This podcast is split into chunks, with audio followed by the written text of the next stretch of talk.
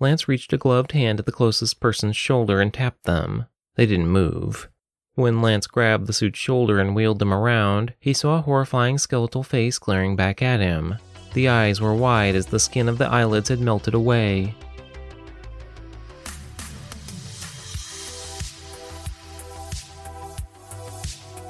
This is the Apocalypse Theater Podcast with Benjamin Allen.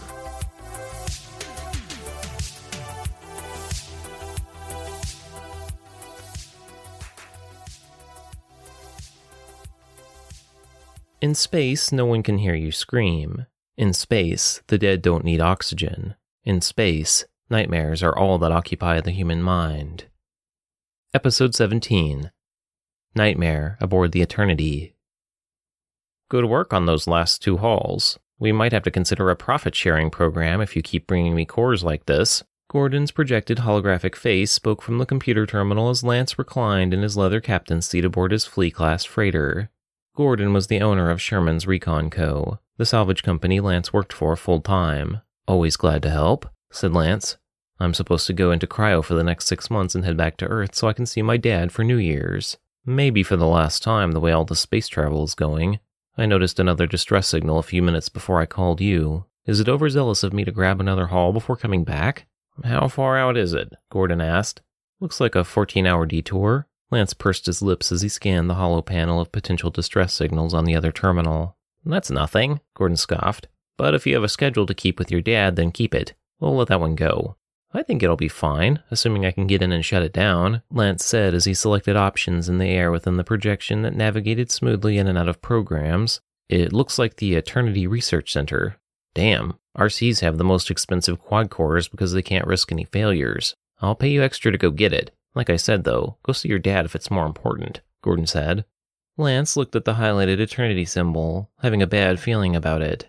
No one flagged a distress signal unless it was absolutely necessary. What madness could have ensued for the research center's chief executive officer to bail on a multi trillion dollar facility that was built to withstand the vacuum of space? The potential danger could be limitless, but 14 hours out, he was probably the first one to get the signal. Other pilots would pounce quickly. He had maybe a three day head start before someone else might arrive. I'll at least check it out, Lance said, setting the course reroute to the Eternity's location. Keep me posted, Gordon nodded before his holographic face disappeared from the panel. Lance played a few games and took a six hour rest while waiting for the ship to reach its destination. It wasn't hard for him to stay busy since boredom was the first thing they needed to eliminate when first sending humans on long space voyages. The ship's onboard AI would handle most of all the repairs that might need to be addressed along the way. Everything inside and out was covered mechanically. He just needed to be the brain to point the machine toward whatever destiny he had in mind for it. On most journeys that will require more than 12 hours, the computer would suggest going into cryo for the duration of that time. Normally, Lance would have opted for that, but he always felt groggy when waking up from cryo, even if the negative effects of cryogenic sleep were supposed to have been eliminated decades prior. He needed to be on his game when he arrived in case someone else had already found the research center.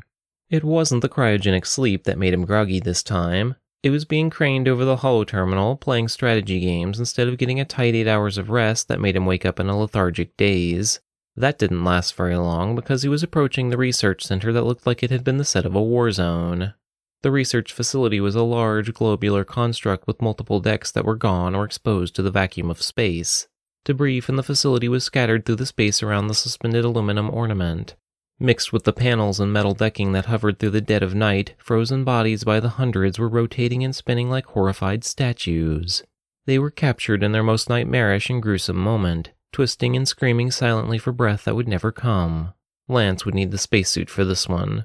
He hailed the facility multiple times, but no one answered. This is Lance Hunter, captain of the starship Lexington. Do you read me? Are there any survivors? He waited and repeated the message three times, as was part of the courtesy process before barging in. Most people likely escaped on their ships or on escape pods. Lance assumed that was the case until he saw that the cargo and launch bays were packed.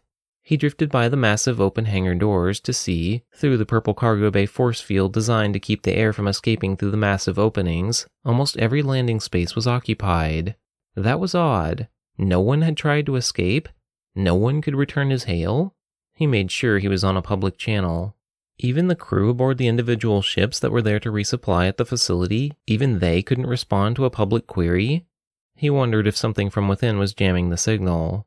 The idea that no one could reply, of the tens of thousands of people clearly within the facility, seemed impossible. Since the door was wide open, Lance decided to secure one of the last open spots in the hangar. He set his F class Ramparts flea model spacecraft down gently between two ships that were bigger on the highest floor of the hangar. He announced himself publicly to the drop zone coordinator, who seemed to be as absent as everyone else. When no one gave him any confirmation, he powered down his ship and pushed up from his captain's seat. Lance pulled on his away suit, zipping it up before pressing the rectangular torso sized fabric cover to the Velcro strips on his shoulder and hip to hide the zipper. He always thought the current spacesuit looked like a lame admiral's uniform. The natural color was white so people could see you against the backdrop of space, but Lance had gotten his in space gray. A bad feeling is a lousy thing to have. Lance grabbed his black Technora gun belt and wrapped it about his waist, clipping the magnetic clip where one's belt buckle would normally be. Sliding a new magazine into the grip of his 44 Axum pistol, he shoved the weapon into the belt's holster. The gun was modded with the additional custom weight down the length of the piece to suppress the recoil for faster shooting. He snapped three additional magazines to the magnet strip on the belt's right hip. He glanced at his Vinkel assault rifle hanging by the blast doors and spent about 15 seconds considering the level of danger he might face. At first, he thought about leaving it, Having the additional weight of the weapon might slow him down on what should be a relatively basic shutdown procedure. The curiosity of how everyone who owned these ships had mysteriously vanished is what made Lance place his hand on the stock of the Vinkel to take it from its slot on the wall. Loading up the Vinkel with brass death, he carried the rifle across his front before palming the button to open the blast doors to the ship. Lance viewed the vacant hangar before him as he descended the ramp to the cold steel of the research facility. The first thing he noticed was how quiet the hangar was. Lance had never been to a hangar that was being constructed, but he imagined this is what one sounded like when the construction crew wasn't on site. He could hear the hum of the force field wall and the life support system pumping air into the facility. That was it. Usually, one could at least hear the sounds of technicians clinking under ships, loaders slamming storage containers on or off vessels, and ship crews disembarking hurriedly for their objective destinations. It was unnaturally silent in this hangar. Lance walked down the aisle of ships that belonged to a wide array of people. There were a few military vessels, some business class freighters, but mostly personal vehicles. Several generations prior, these kinds of machines were simple cars that the family loaded up and traveled across the country on Earth within. It would take days when nowadays, one could book a flight to the opposite side of the Earth in less than 10 minutes. It usually took longer to pack and board the ship than it did to actually arrive at one's destination he noticed a refuel station and rest stop, along with a shopping mall wing of the facility, which explained why there were so many types of ships here. Lance pulled up his DOT, or Digital Optimizational Touchpoint, so he could calculate from the video he'd taken on the ship where the damage was to the facility. He most likely wouldn't even be able to pass through that wing so the computer could conserve life support on the undamaged parts of the ship. Based on his video, that was the triple right triangle area. He checked a rough map his ship AI had made of the location and saw that he was on the opposite side of the sphere to where the damage was. The doors to the residential quarters were locked. There were color coded bars along the walls showing where to go to reach whatever destination one might be looking to find. Everything was too quiet as Lance walked through the vacant gift shop that was attached to the refuel station and rest stop. Racks of postcards, shelves of shot glasses, and merchandise with the facility's logo on it lined the aisle. There were kiosks of overpriced hoodies and t shirts on racks throughout the rest of the gift shop.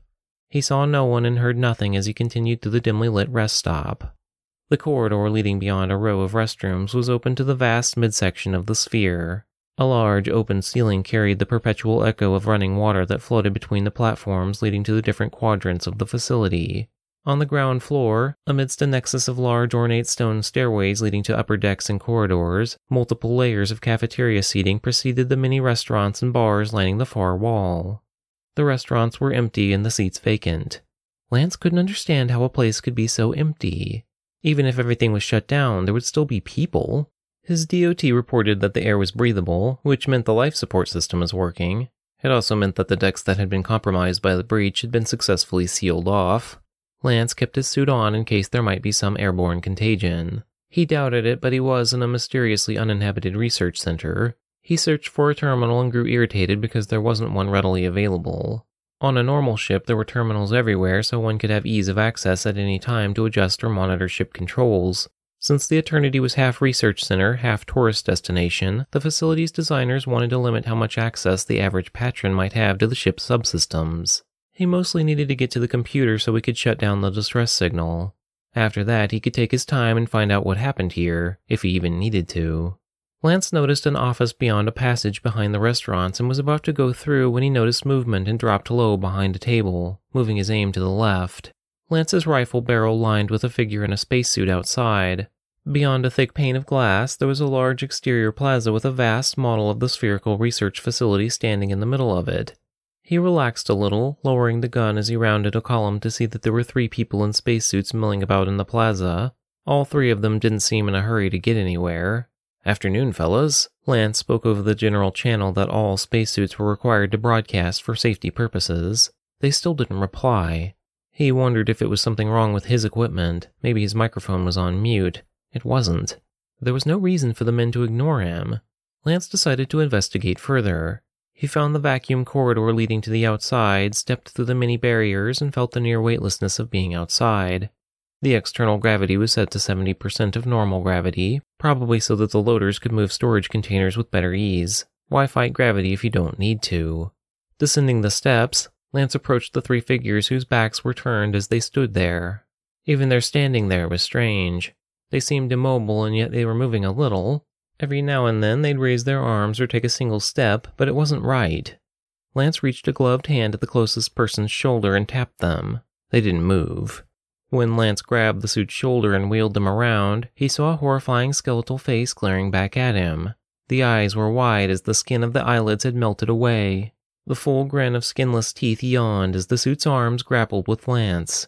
His heart had seized in his chest from the sheer shock of the situation. Lance took a step back, then smashed the butt of his rifle across the skull of the figure. The visor of the helmet filled with yellow goo and what looked like maggots as the suit's arms dropped with the sagging, lifeless form. The two other suits tried to turn but couldn't. Lance looked down to see their boots and realized that they didn't know how to operate the magnets on the soles of their shoes that were made to keep people from floating off into space in zero gravity. The two faces gave a soundless growl as they craned to turn around. One's arms raised as if they were trying to grab for him, the gloves outstretched desperately. Lance retreated back into the facility and sat down at one of the cafeteria tables, breathing heavily. His heart was pounding in his chest, he paused to look at his gloved hand. It was shaking. He clenched his hand closed and turned to the passage that stood between the chicken booth and the cheesy fake pizzeria shouldered against it. A sound met his ears. It sounded like an old school telephone ringing. To Lance's horror, at least two dozen people came staggering down the steps from different corridors of the building. None of them looked right. They all seemed to be afflicted with the same aimless wandering that had taken those in the spacesuits. Lance could see that all of the eyes bugged from their eye sockets as skin dripped from their faces. Five others emerged from under the tables where they'd been hiding. Some of them wore loader uniforms, while others wore casual tourist clothes. They all groaned and staggered stiffly in his direction. Lance swore, directing his aim at all of them and none of them. He hurried for the corridor before the mob of reaching, claw like fingers belonging to hungry, decrepit faces could reach him. The phone was still ringing, getting louder as Lance made his way to an office door with a keypad on the outside.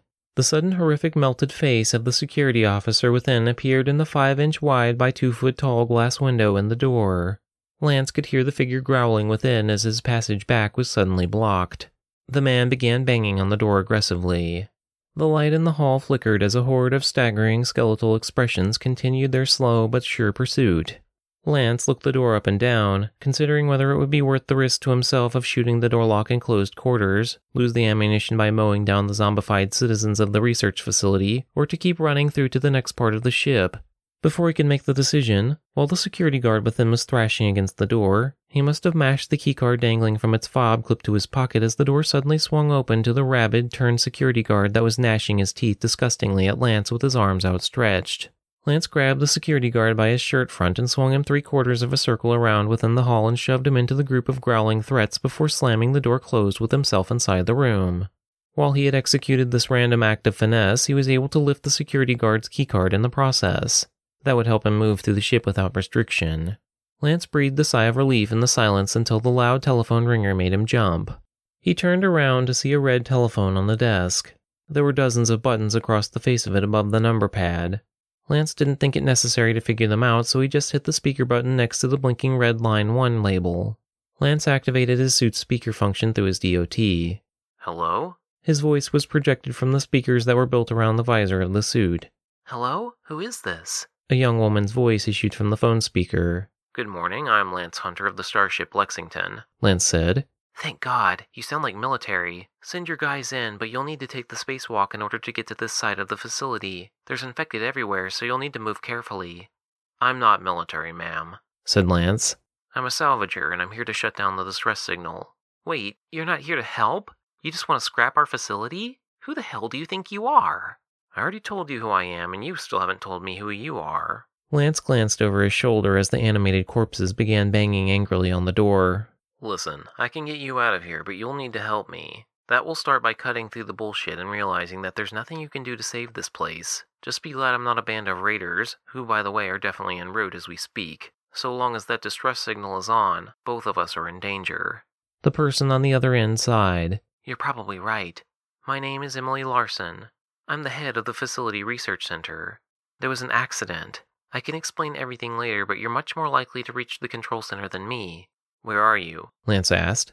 I'm in the biology department of the medical bay, said Emily. And there's no way I can access the control center through any terminal or DOT?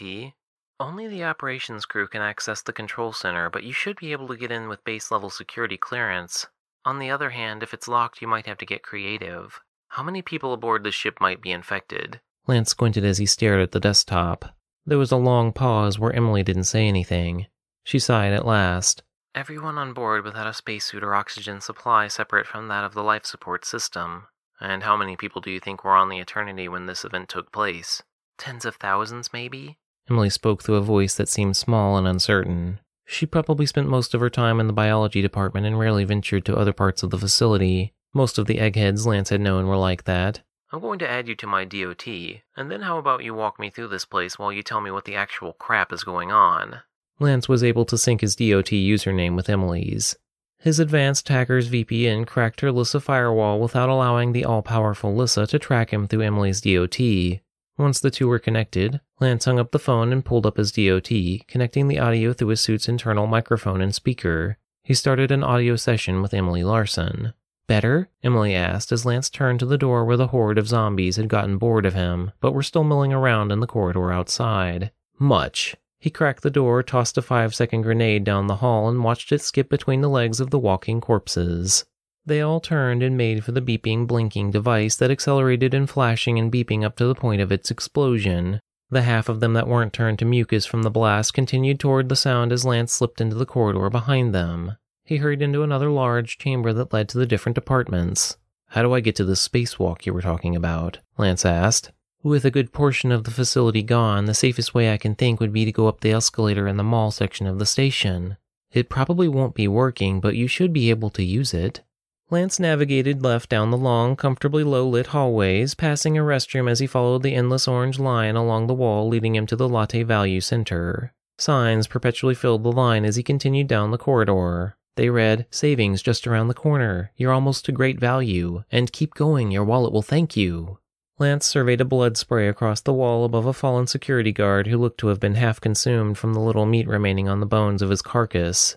Lance grabbed the stun pistol from the ground next to the fallen man's outstretched hand. It couldn't possibly have stopped a horde of lifeless, hungry corpses. Once you get to the top floor of the mall, you should be able to access the spacewalk that wraps around the facility and reach the main hall leading to the bridge, Emily said through the speaker in his suit. Lance had wanted to ask her more questions, but needed to keep his guard up. The moment he met the mouth of the corridor where it opened to the large, multi storied shopping mall, Lance quietly tucked himself to the wall and took a deep breath. There were hundreds of the lingering dead milling around the bottom floor of the shopping center. Both up and down escalators were packed with men and women who'd been trying to escape but were turned from whatever had been released into the air of this place. They were jammed in place by the collective mass of all the others. The second and third floors looked to be just as busy as the bottom level.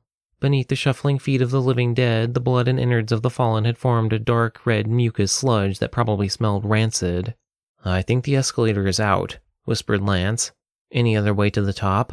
There's an elevator in the Macy's for people in wheelchairs, Emily said. I can't be certain the elevator is on the emergency power list or not. You might have to get creative, Lance interrupted. Gotcha. He leaned forward just enough to look around the corner to see the Macy's sign on the opposite side of the bottom floor. The steadily swaying skulls and skeletal craniums of the zombies blocked his sight all the way to his new destination. Lance leaned back against the wall as a trio of restless roamers shuffled to nowhere in particular past his position. They didn't notice him, but getting past them wasn't going to be easy. Do you remember exactly where the elevator is? he asked. I think it's on the right, down the main avenue through the perfume and kids' toy section of the store. I might be able to help more if you give me access to your suit's visuals. Lance went through his DOT and granted Emily access. This is only temporary. Of course. Lance considered his options. There was the shooting and explosions route. He could tie a bunch of corpses around his middle and act like one of them, but there was no guarantee it would work. And then there was the route he took, which caused Emily to gasp as he moved. Without thinking, Lance pushed off the wall and ran through a wide gap that took him in a circle underneath the escalator. All around him, grunts and yowls of outrage from the dead sparked with a second delay before the zombies could snatch for him. Lance was already gone, though, jogging through the empty skeletal expressions that consumed the faces of the undead. The plan seemed to be working until he passed out from under the shadow of the escalator. That's when he realized that they were all trained toward him, the entire horde of them with their arms raised hungrily. They groped forward as Lance ran as fast as he could for the vacant wall opposite to where he'd entered. Closed jewelry stores, video game centers, and boutiques filled his left peripheral vision while a closing in surge of raised, rotting arms filled his right. Lance slipped into the Macy's inches away from the countless sets of clawing, outstretched fingers. An eerie bass seemed to thrum through the store from the movement of many feet along with the unsettling groaning of the patrons. Lance cut right. No left, Emily yelled. You said right. Lance corrected his course, circling through the men's shoes aisle to avoid the flood of hungry dead. Their eyes only saw Lance. They upturned clothes racks, kiosks of varying old phone chargers, and got jammed in the clothes aisles. He jogged down the main path, smashing the butt of his rifle through the cranium of a civilian undead that stepped into his path. The way back was completely clogged with the vile smelling mob. Hope this elevator works. It should, Emily said. It's usually pretty reliable. Lance ran past a customer service representative that had gone to sleep behind the counter and never did wake up. When she opened her eyes to the sound of Lance's rubber boots squeaking down the corridor, she dropped her skeletal jaw with a hiss, the flesh of her skin dangling from her face. Lance raced past her without her even being able to get up from her chair. He stopped at the elevator as the white fluorescent lights in the corridor flickered overhead. Pressing the button over and over, Lance looked left to see the hallway choked with a mass of zombified human beings. It was truly the sight of nightmares as the elevator dinged open ahead of him. At least six undead grumbled about the elevator that was large enough for even the biggest of wheelchair accessory vehicles. Grabbing the front two by their shirt fronts, Lance heaved them down the hall toward the oncoming mass of rancid dead bodies. They bumped and slipped into one another, collapsing to become an obstacle to the first line of dead. The next two came clawing from the elevator. Lance broke the skull of one as the other grappled his arm, its mouth open to bring its jaws down upon him. Pushing off the threshold of the elevator, Lance smashed into the three remaining within, thwarting the plans of the zombie clinging to his arm as he pressed a boot into the up button. The elevator doors began to close as the sea of groaning undead swarmed through his limited sight within the passage ahead. Lance elbowed the thrashing zombies in the face, moving himself ahead so that he could whip around and finish them off with the butt of his rifle. You brought the rifle, why don't you use it? Emily asked as Lance pressed his hands to his knees, breathing heavily. Couple of reasons. Lance caught his breath. His heart was hammering wildly in his chest as the elevator dinged open to a mostly vacant second floor of the Macy's. A few startled undead turned their attention for him. Main reason is that I didn't want to fire a bullet in an enclosed space for risk of it bouncing off something. It also could have destroyed the elevator somehow, not to mention there are more of them than I have ammunition. Fair enough, Emily said. Besides, I'm saving my ammunition for when I really need it. Lance planted his boot through the cranium of a zombie before ducking under the reaching grasp of another. He fluidly grabbed a coat and tossed it at the feet of the second attacker where it slipped and became wrapped in itself. Lance exited the Macy's on the second floor over the churning ocean of undead. They saw him and tried to reach for him, but the escalator was so tightly packed that only the ones at the top could free themselves. The spacewalk is around the corner, said Emily. You should be able to get into the bridge from there, but I don't know how many of them will be in your way. Since I have you here, said Lance as he made his way around the second floor, why don't you explain to me what happened? He shoved a group of three groaning dead off the balcony, ignoring the resulting splatter below. It was a mistake, Emily said. It was actually my partner's mistake. He accidentally contaminated the air filter by rerouting an exhaust fume through life support. I don't even know how that would be possible. Lance entered the avenue leading to the spacewalk where a large mass of undead had been slaughtered. The number of corpses he had to step over increased dramatically the closer he drew to the airlock. Something shut off the primary and secondary exhaust vents. Seems like a simple fix, right? We didn't know what was happening until a big chunk of the facility exploded. Once we figured out it was an exhaust issue, we had to reroute the exhaust somewhere or else more of the facility would be destroyed. So you routed it through life support? Lance asked, incredulous. It was that or lose the facility and everyone, Emily said. I announced over every available channel for everyone to put on their spacesuits because a high amount of radiation would be flooding the decks of the facility. I think a lot of people listened, but the ones that couldn't became violent and turned on the others. Other than you, has anyone left? Lance asked. There was a long pause. I don't think so. That means the bridge is probably overrun, Lance sighed. Yup, said Emily. There's definitely more going on. I'm just not in a position to figure it out. Why aren't you connected to the Lissa network? Because I don't trust Lissa. She and I can work with one another if we have to, but I don't like her knowing precisely what I'm up to. You know, she probably knows what you're up to anyway? Emily asked. Sure, but she's not in my head, you know? Lance said. But I am, Emily said. Yeah, so I can get you out of this mess. Lance gripped the airlock wheel and unrolled it. As he did this, the door behind him closed so it could vacuum seal the tube between him and the outside. The airlock door opened to dozens of figures in spacesuits standing on the metal walk that rounded the exterior of the facility. Lance slowly walked past them. I was planning to wait for the undead to eventually run out of bodily nutrients and die. After that, I was going to make for one of those ships at the dock so I could get out of here. Other than convenience, I really didn't need saving. Lance was halfway across the spacewalk when six massive freighters suddenly appeared in full view within the spatial sphere that surrounded the Eternity facility. They slowly drifted around, making for the dock. Lance wasn't sure, but the red paint splattered across the noses of the vehicles didn't look very much like paint. All of the vessels had the same splashes of red over the exterior of their vehicles. They were part of a gang, and gangs had little reason to do nice things to people in distress. This is Commander Timothy Kraus reporting across all channels. We have your building surrounded. Turn off your distress signal, lay down your arms, and prepare to be boarded. Emily swore. You were saying? Lance continued toward the airlock ahead. I repeat, this is Commander Timothy Kraus reporting across all channels. If I do not receive a response, my team will use excessive force upon entry. Do not test us. Noisy bitch, isn't he? Lance cranked the wheel on the door. Seeing through the window slit, the door on the opposite side of the vacuum tube closed so it could seal for his entry. This is your final warning. We will take no prisoners going forward. Kraus spoke matter of factly. He didn't seem altogether concerned that there was no response. Since he was here, he had obviously scavenged plenty of ships that were non responsive. His hostile approach was one that was familiar in military and former military commanders.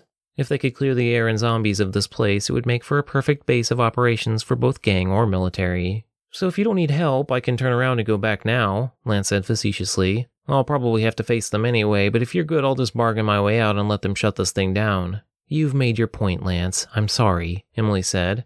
Once you're done there, I'd appreciate it if you could escort me away from this place, and them. I'd be much obliged to assist. Lance continued to the next part of the ship.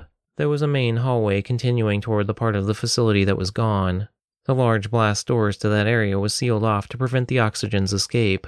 Opposite to the exit was another route leading to the bridge. Lance followed it and passed through several doors, only to enter a vast multi layered bridge that was full of undead that were milling amidst the rancid, rotting bodies of the officers who'd been at the helm when the event took place. At least 50 zombified crewmen roamed the many floors like the spirits of a haunted skeleton crew aboard an old ghost ship. Lance noticed that though they didn't have an objective, most of them seemed to be moving at a steady enough motion. Lance shifted his feet lethargically against the protests of Emily. He saw the craniums of the zombies growing closer as he baby stepped down the corridor. Without the undead being any wiser, Lance fluidly merged with their traffic. He swung his arms side to side with his motion, hanging at a crooked slant that made him look convincing in his motions. He was halfway up the ramp to the control room and surrounded by roaming skeletal corpses when Commander Kraus crackled over his inner speakers. You bastards. Those were fine men who just went mad out there. I know you're watching. I'll find you, and I'll make you pay for what you've done. Lance put two and two together and figured that Kraus had sent a patrol group out without wearing spacesuits. Now they were zombies like the crewmen who were crowding the decks of the bridge next to Lance. Some of his compatriots seemed to notice the sound of Kraus's voice, The motion of moving continually up the ramp seemed to distract everyone back to their nameless objective. He broke away at the top floor, stalking down the main corridor for the control room where he could see the manual controls as well as the blinking red distress signal light on the terminal. Lance kept up his movement in a slow, staggering behavior as he felt his heart hammering in his chest. He hungered to move faster, but he maintained the facade. At last, he towered over the control panel. Lance looked over his shoulder slowly to see that none of the other zombies had followed him, but they also hadn't taken notice of his absence. You're lucky that worked, Emily breathed a sigh of relief. Yeah, it only cost me my advantage over Kraus, said Lance. Do you think he'll be as careful as me? Doubtful, Emily said. Okay, help me figure this out. I don't have the access codes to shut down the distress signal. I only know the medical codes, said Emily. The operational codes are different. It's fine. They have a backdoor entrance I can use that should give me limited access to the subsystem, and the distress signal should be part of the subsystem. I just have to figure out the stupid base password. Lance looked up at the flat screen and down at the keyboard, licking his lips as he typed. He checked over his shoulder and saw the stream of undead continuing in their movements without noticing him. He hadn't wanted to, but he had to connect his DOT to the terminal so that he could run one of his hacking programs. The program was annoying because it played a game of hangman with him. No one likes hangman, especially when you're under pressure more often than not when trying to hack one of these things. He fiddled with the program glowing from his palm. A? We have an A? One A at the beginning? Let's mix that up with an O, Lance whispered. Yes, we have an O and E, two E's. Atmosphere, Emily said while viewing his progress on the game. That was our password like two passwords ago. Lance tried it and watched the terminal open to the base subsystems. He looked over his shoulder in time to see the entirety of the zombie bridge lurching toward him. They had just reached the doorway, which was about four feet from the control room where he stood. Lance swallowed hard, swiping through to the gravity. Before the undead could reach him, Lance rolled the gravity knob to zero. Every humanoid or object on the Eternity that wasn't magnetized to the ground was released from its connection to the floor and suspended in midair. He quickly deactivated the distress signal and downloaded a map to his DOT before closing out the program. He rolled the gravity back to 9.8 or 100%, allowing everything that was suspended in midair to fall to the floor. Okay, now I know you're here. Why don't you cut the shit and tell me who you are? Kraus spoke across the channels. Irritated, Lance changed his audio settings to allow him to communicate across all channels. Stakes claimed, Kraus. Why don't you cut your losses and get out of here before you get roughed up? He continued out of the control room to the bridge where all the zombies he'd been trying to avoid earlier were crawling around helplessly. My heat signature shows that other than my freighters, your freighter is the only one that's been active in the last six hours, said Kraus. I know that even if you have three or four men, you still don't have as many as I do. Also, FYI, we just loaded up your ship and every other Bumblebee and below class freighter from the hangar, so you don't have a ship to come back to. Ignore him, whispered Emily. In the background, Lance could hear the familiar banging that meant the undead had likely found her. I have reason to believe that my position might be compromised. You should probably find a way to bargain with them and get off the ship. Leaving the bridge and entering the tube for the spacewalk, Lance switched back over to their private channel. Where are you, Emily? Too far away for it to matter. You need to get out of here, Emily said matter of factly. Where are you? Lance spoke lowly. I'm in the medical bay. It's at least a 30 minute run from you. I'm sorry, I won't be able to talk anymore. She cut the audio feed. Damn. Lance continued down the spacewalk. He checked the interactive map on his DOT as he made for the blast door at the end of the metal walkway that allowed travelers to see out to the nothing of space. Entering the tube, Lance rolled the wheel to close the door behind him so the vacuum tube could decompress. He stepped back into the corridor and broke into a run. Lance wove around several hungry roamers and reached the far wall. It wasn't a normal wall, but it had a large red line across it. He pressed into the wall to release the maintenance access tunnel entry. He closed it behind him before the roamers could follow and continued down the passage. He jogged through the tunnel that had limited light until he reached a sort of carport. There were several vehicles parked neatly in the white lines of the parking spots. One was a glorified golf cart that Lance knew couldn't go very fast. The other was a kind of jeep without walls so they could carry six people and tour them around the facility. The last vehicle was a utility cycle, made for a technician to travel quickly to different parts of the station for emergency repairs. Lance picked the utility cycle, using the keycard to activate it. The seat glided back as the second wheel rolled to the rear. A pair of handlebars with a brake and accelerator emerged from the electric engine box. It wasn't a cool looking cycle, but it would get him across the facility in a fraction of the time it would take for him to hoof it through the undead. He set his DOT to hover over his right shoulder with the map in his peripheral vision so he could follow the course chart to the medical bay. The estimated time of arrival was eight minutes, considerably less time than Emily had predicted. He launched into motion, the utility cycle charging through the darkened underground facility down the massive two lane road that curved around the building structure. Crisscrossing beams around the eaves of the structure around him viewed out to the stars of space or the lit windows of the many levels throughout the massive facility. A few undead swam out of the darkness, but Lance zipped around them. He continued at a faster than safe speed, wishing the machine would go beyond its programmed limit. He knew he could easily hack the programming, but even Lance knew that was a recipe for disaster. Ahead, the road seemed to be blotted with darkness until the headlight of his cycle illuminated the hundreds of faces of roaming undead. He slowed the vehicle with the gentle press of the brake.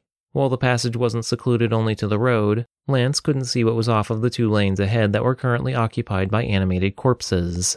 There wasn't enough time to contemplate how to move forward, so Lance swung his rifle around and made a hole through the horde of zombies. He continued at a slow 10 miles per hour as he passed through a break in the bodies that were sprawled on the ground. Meanwhile, the roaming corpses lunged for him while he coasted through the gap and out of reach of their clawing fingers. Lance continued, rising in speed as the road cleared of undead. He followed his DOT and parked next to the entrance to the medical bay of the research facility. Scanning his security badge, the door opened to a bloody corridor that was an absolute wreck within. He could hear groaning within the many rooms lining the hall in an eerie chorus that made his hair stand on end. Lance grabbed the truncheon of a fallen undead security guard and began rattling it along the walls of the building. When the walking corpses of the medical officers emerged from their rooms, Lance smashed the stick through their craniums or chucked them into the sharp corners of office doorways. He tried to make as much noise as possible as he kicked through the carts of supplies and oxygen tanks that were strewn throughout the corridors. He was suddenly surrounded by more of the undead than he could reasonably kill with the useless baton. He withdrew his 44 Axum pistol and ended four of the staggering assailants before stepping over their corpses to get away from the other grappling roamers. The elevator at the end of the hall was gone, so he followed the stairwell next to it. He ascended three floors higher and exited into a corridor that had three dark figures lingering in the single flickering light of the passage. Lance shoved a card into the first figure, knocking it down, rammed it into the second, and shoved past the third. Emily! he yelled. Looking at his pistol, he knew that she would be able to hear him coming if he made enough noise. He aimed at the skulls of every facility officer that emerged from their many labs and offices who looked undead. Once he'd spent 12 bullets, he dropped the clip and loaded another one in the chamber of the pistol. When Lance turned the corner, he saw a crowd of walking corpses filing into a room at the end of the hall. Lance fired at the only one he could see. It went down as several others drunkenly staggered out of the office with hopes of reaching an additional target. He stepped through an intersection in the hall and hurried forward as an uncountable number of zombies emerged from both darkened hallways for him. Lance kicked through a corpse with a lab coat and pulled three more from within the office. He closed the office door and turned as one of the skeletal beings groaned from the back corner. Lance smashed its head on the edge of the desk and regretted doing so once he saw the disgusting mess it made. A milky pink mush covered the table as a blonde woman with thick, black rimmed glasses emerged from the cabinet at the back of the office. There were scratches all over the cabinet door where the corpses had tried repeatedly to get her. You weren't supposed to come for me, Emily said. She wore a white spacesuit like that of the undead he had seen on the spacewalk. Let's go. Lance motioned over his shoulder. Behind him, the corridor had filled with undead. They were smearing and scratching their skeletal fingers and skulls against the large glass office window. I need to go to my room in the scientist's living quarters, said Emily. Really? Lance asked. He switched over to the public channels. Hey, Kraus, you still there? I sure am, Kraus said. He sounded winded. Why don't you come down to the cafeteria so we can hash out your exit from our new headquarters? Hard to do that without a ship, Lance said. I don't think you'll need one, Kraus said with the sound of a rifle clicking in the background.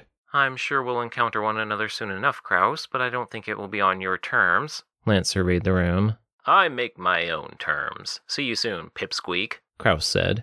Lance clicked off the public channel. Can we go back around that way and get downstairs from there? Yes, there's an emergency exit at each of the four corners of the science department.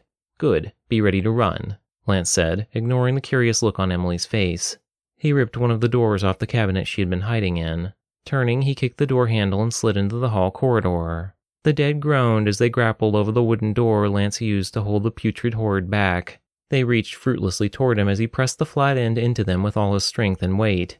Using his pelvis, he shoved the whole hall of zombies back, knocking the front row into the surge behind it. giving them enough time to flee around the corner where the path was clear. The two jumped the steps in the stairwell, hurrying down to the ground floor. They ducked away from the grasp of the few undead they passed and found the maintenance access tunnel.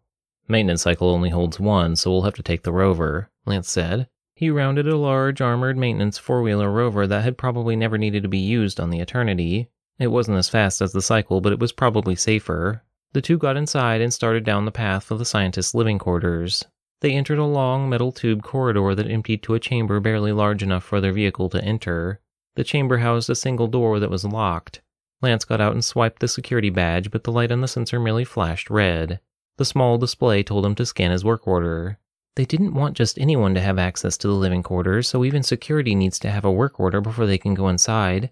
Emily scanned her scientist's badge. The light on the sensor turned green as a locking mechanism on the door triggered. Lance pulled the latch and they opened the way to the living quarters. Everything should be locked down. No sooner had the words left her mouth did the inhabitants of each room emerge to feast.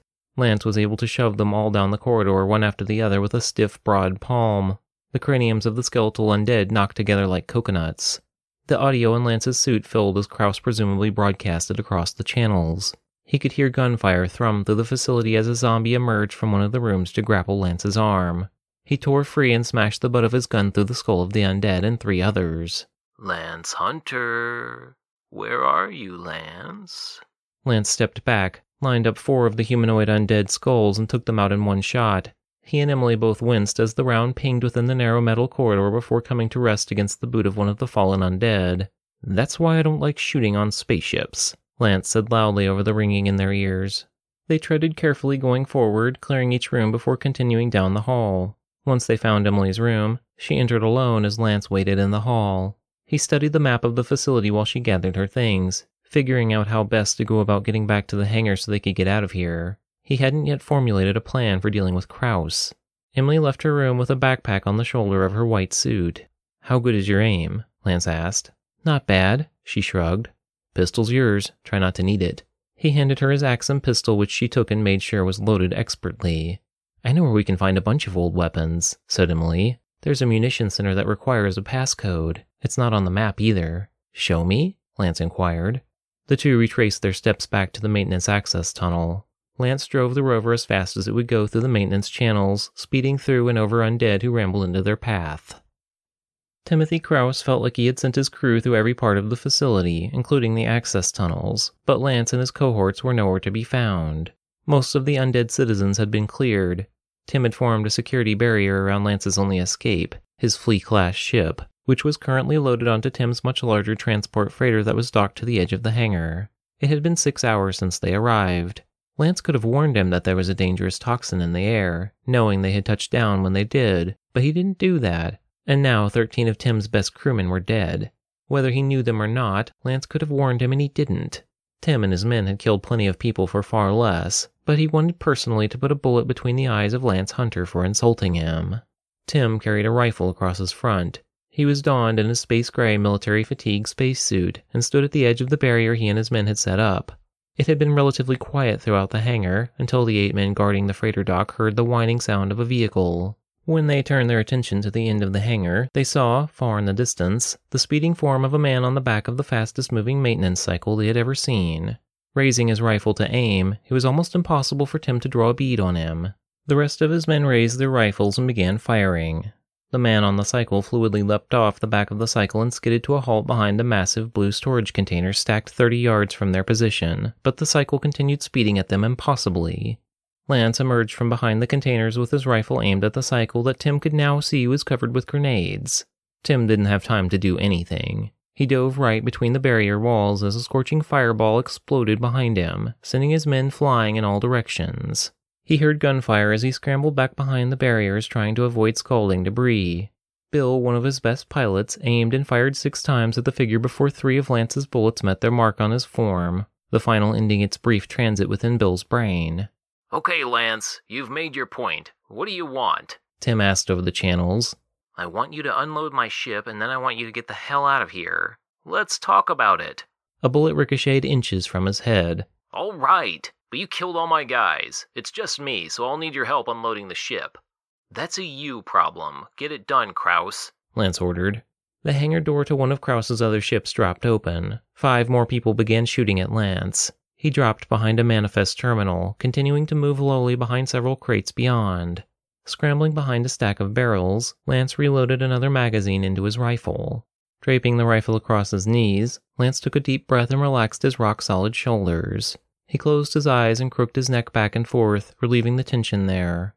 He willed himself to turn off the emotions, the judgments, the hatred, the anger, and use the mechanics.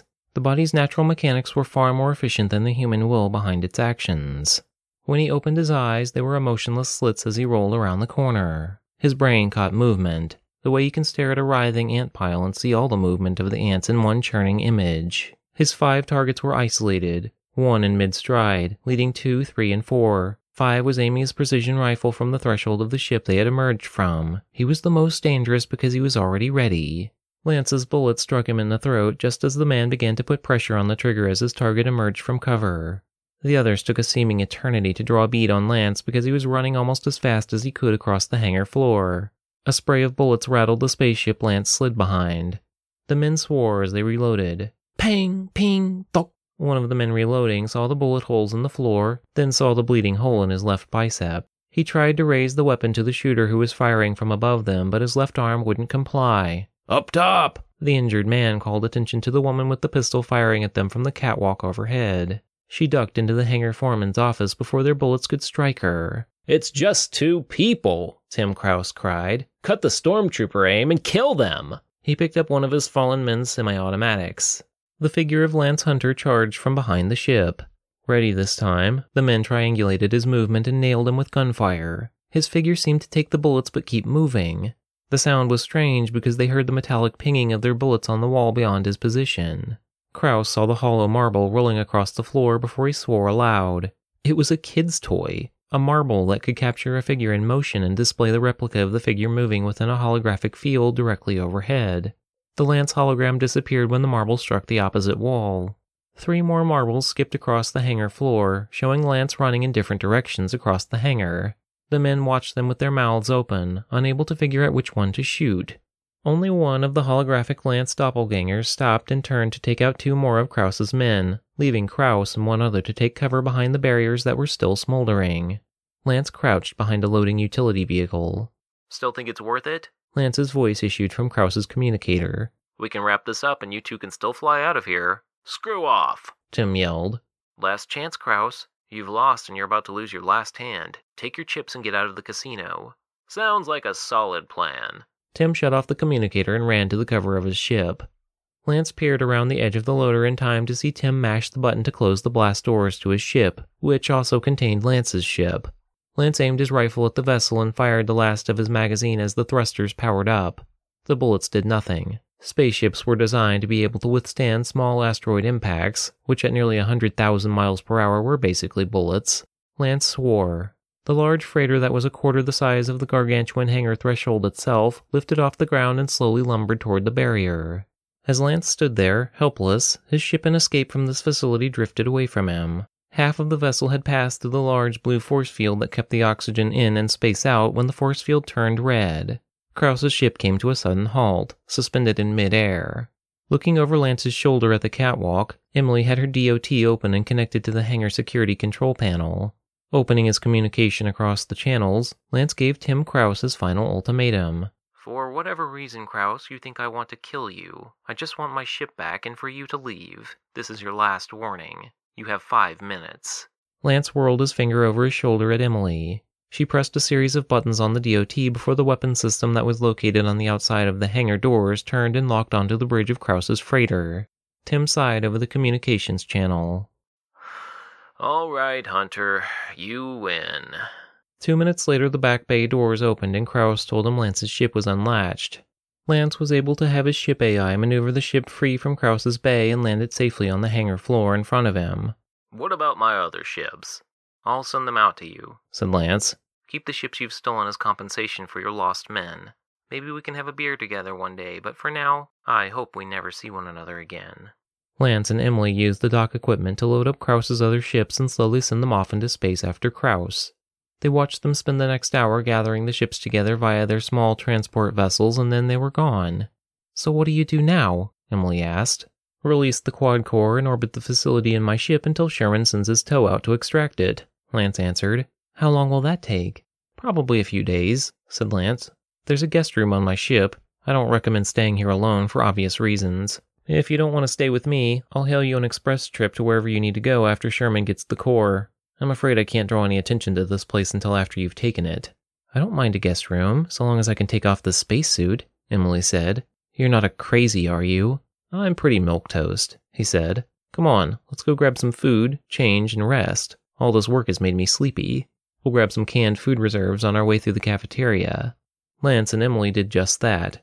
Once they had released the quad core and flagged the Eternity for RC core pickup, the two boarded Lance's vessel and left the research facility. Seven months later, Gordon Sherman's security messaged Gordon in his office that there was a Trent Hunter on the line for him. Gordon wrapped up his video meeting with the bosses and launched the call from Trent Hunter. The haggard, irritated face of Trent Hunter, Lance Hunter's father, filled the holo video screen in front of him. Good afternoon, Mr. Hunter. What can I do for you? Gordon sounded a little worried. I called you two weeks ago and you said you didn't know where Lance was. I've since learned that's not true. Hunter spoke slowly, his eyes never leaving Gordon's. You and I are going to have an impromptu meeting soon, and then you'll have some serious explaining to do. Hunter cut the feed, leaving Gordon staring at the clear holo feed in empty silence. Ten seconds passed before Gordon Sherman slammed his fist on the metal counter of his desk.